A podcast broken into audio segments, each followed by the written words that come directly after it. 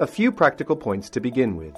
Our tour will begin at the foot of the Marian column at the center of Marienplatz, and the nearest subway station is also called Marienplatz. We'll be visiting a number of churches along the way, and it's worth bearing in mind that they're generally closed from 6 p.m. for Mass.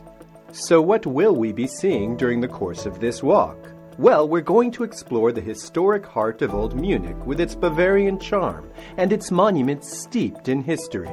We'll visit Marienplatz with its two superb town halls, its belfry, and the magnificent Baroque Marian column dedicated to the Virgin Mary, before heading off into the lanes of the city to the Holy Trinity Church.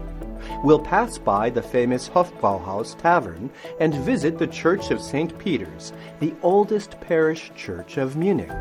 We'll conclude our tour at the Church of St. John Nepomuk, built by the Asam brothers, which is considered to be an absolute masterpiece of Baroque art.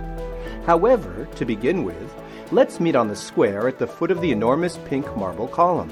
Off you go! We'll wait for you there.